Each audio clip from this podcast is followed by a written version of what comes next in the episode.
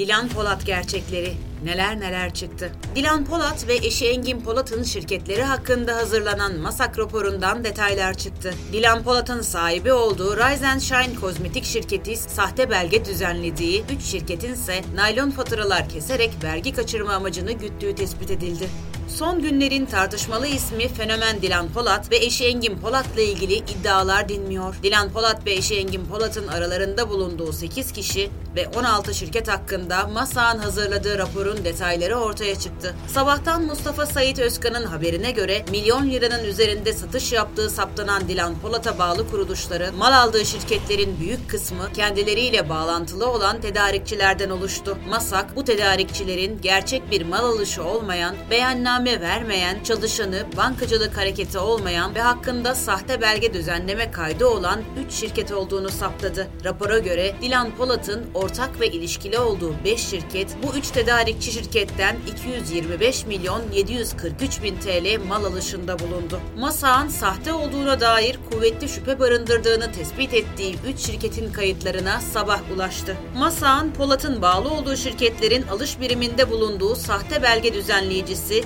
Bayzgun Güzellik Kozmetik, Fakben Plastik Gıda Sanayi ve Tekbaşar Metal Sanayi isimli 3 şirketi de mercek altına alındı. Beyanname vermeyen, çalışan çalışanı bankacılık hareketi olmayan ve üçü de tasfiye halinde olan bu şirketlerden ilki Weizgun Güzellik Kozmetik şirketiydi. Masahan raporunda şirketin 5 kanuni temsilcisinin başında gelen Beyza Nurgün'ün bir dönem Gün Bağımsız Denetim ve Mali Müşavirlik şirketinde çalıştığı ve Bağımsız Denetim şirketinin ortağıyla aynı soyada sahip olmasının dikkat çektiği vurgulandı. Weizgun şirketinin vadesi gelmiş borçlarını ödemeyerek vergisel yükümlülüklerini yerine getirmediği, kurulduğu günden bu yana herhangi bir şekilde nakit veya transfer olmak üzere herhangi bir bankacılık işlemi de gerçekleştirmediği kaydedildi. Raporda şirketin hiç çalışanının olmaması, borçlarını ödememesi, bankacılık işlemi gerçekleştirmeksizin göz önüne alındığında şirketin satış olarak bildirdiği tutarların gerçek olmadığı değerlendirilmektedir denildi. Üç şirket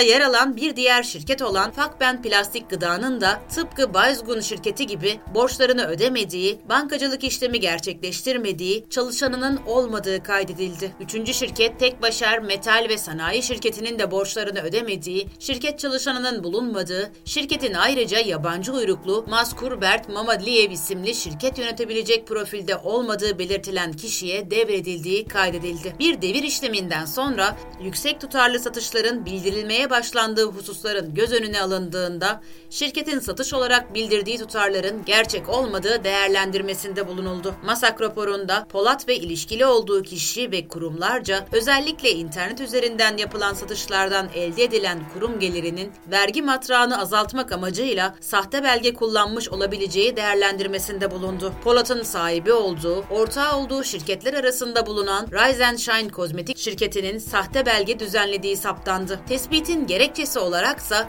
şirket ortağı olan Polat'ın dayısının eşi Nurgül Yılmaz'ın ortağı olduğu diğer şirket Kuzey Aksesuar Tekstil'in sahte belge düzenleme ve defter belge ibraz etmeyen bir şirket olması gösterildi. Ayrıca Yılmaz hakkında defter belge ibraz etmemesi nedeniyle savcılığa suç duyurusunda bulunulduğu da elde edilen bilgiler arasında.